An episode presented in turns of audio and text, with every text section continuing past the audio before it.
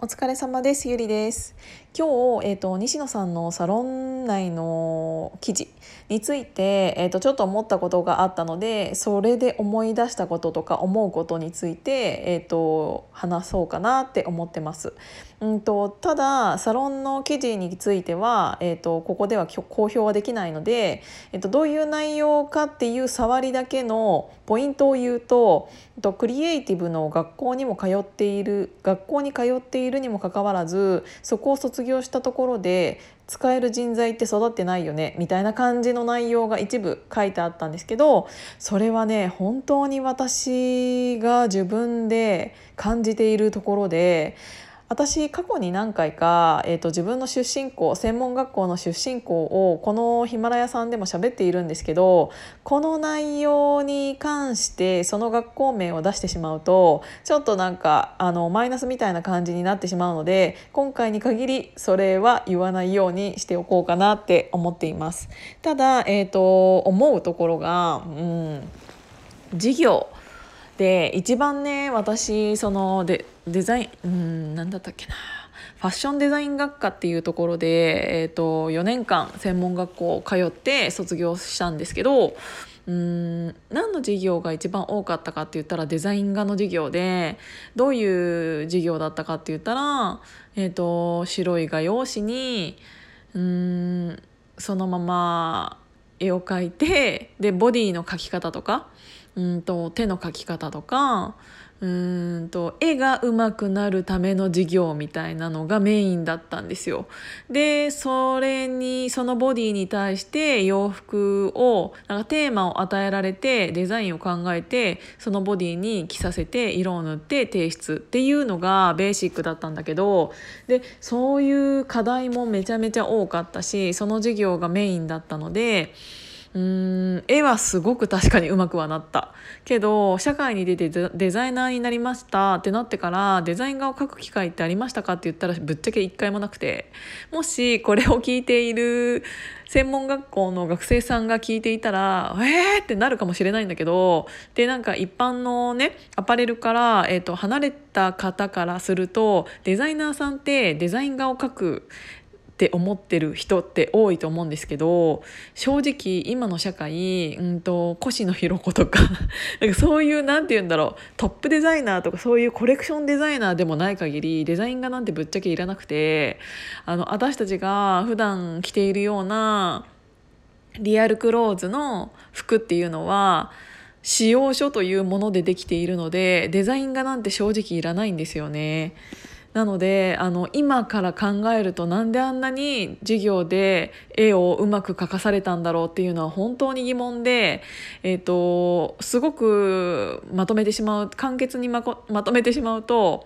授業の内容と,、うんと、デザイナーという職業に就いた時の、うん、内容が全然合ってないから。えーとそのまま就職したところで学生時代に培ったものなんて全然つ、うん、使えなかったっていうのが正直今でも思っていることなんですけど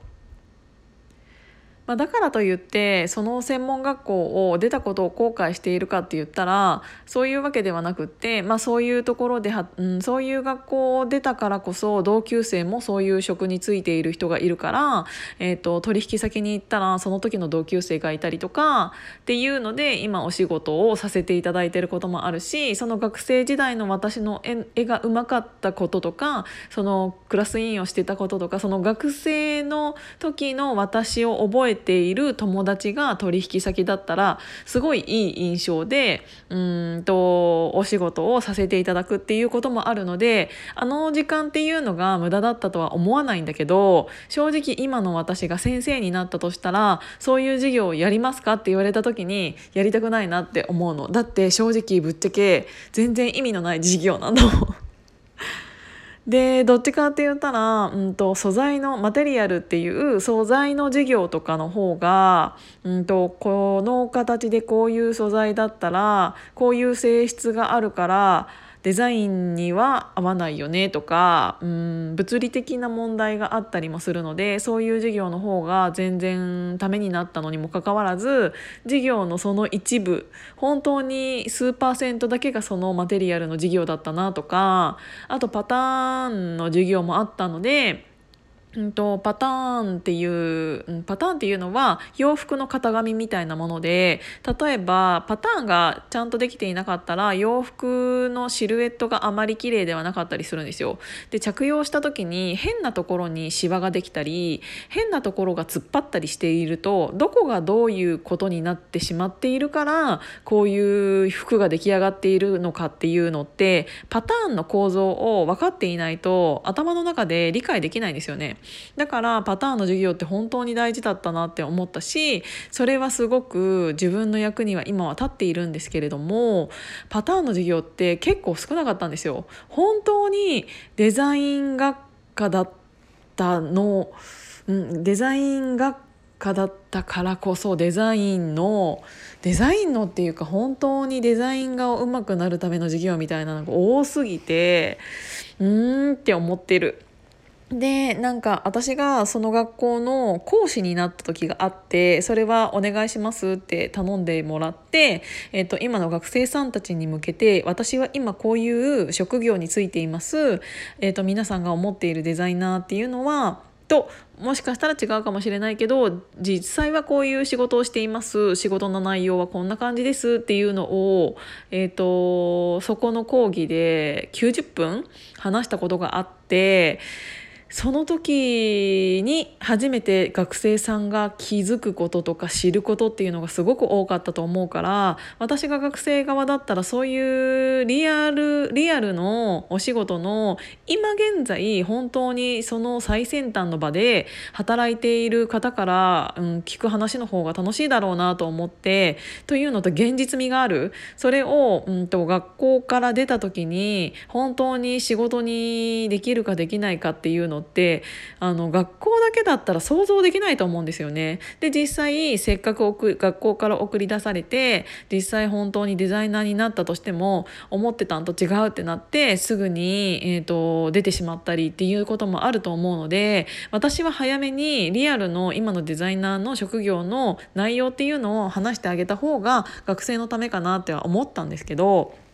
うんと、その学校の先生にならないかっていうことをお話しいただいた時に、えーと、一つ引っかかっている大きく引っかかっている部分があってで最終的にはちょっと前にお話しした通り渡辺直美さんにお会いした時にどっちがあの先生になるのとデザイナーになるのと迷ってるんですけどっていうのでなんか直美さんがデザイナーの方がいいんじゃないみたいな感じで言ってもらったから最終的なきっかけは直美さんだよっていう話はちょっと前のヒマラヤでさせてもらったとは思うんですけどそれとは別にうんと引っかかっている部分があって。たんですよね。なんで何が引っかかってたかって言ったら、うんと、先生というものが職業になってしまうと学生がお客さんになるんですよ。で学生がお客さんになるとがその学生がえに夢を見させてあげるのが仕事みたいな感じで言われてでも私は現実を伝えたかった。現実を伝えたいのにもかかわらず先生はそれを止めたんですよね。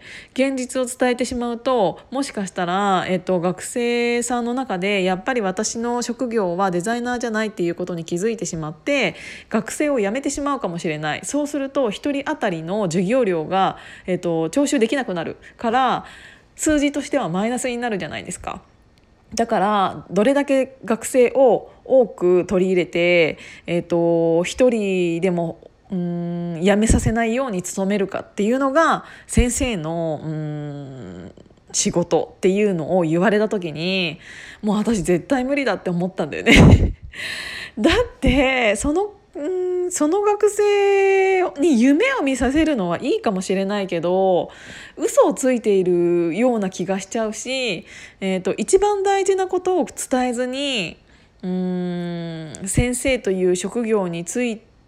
てしまったら私はきっとうん後悔しながら仕事をするだろうしきっととその生徒が向いていないとか生徒のやりたいことが違うことなんだろうなって気づいたとしても学生を辞めさせちゃいけないっていうのがあるからいい先生にはなれないなって思って辞めたっていうのがあったのでなんかそういうことを思い出しました。ということで、えーと、ちょっと長くなってしまったんですけど、えーとそういういい学校ができたらいいなって思って今日は配信させていただきました。じゃまたね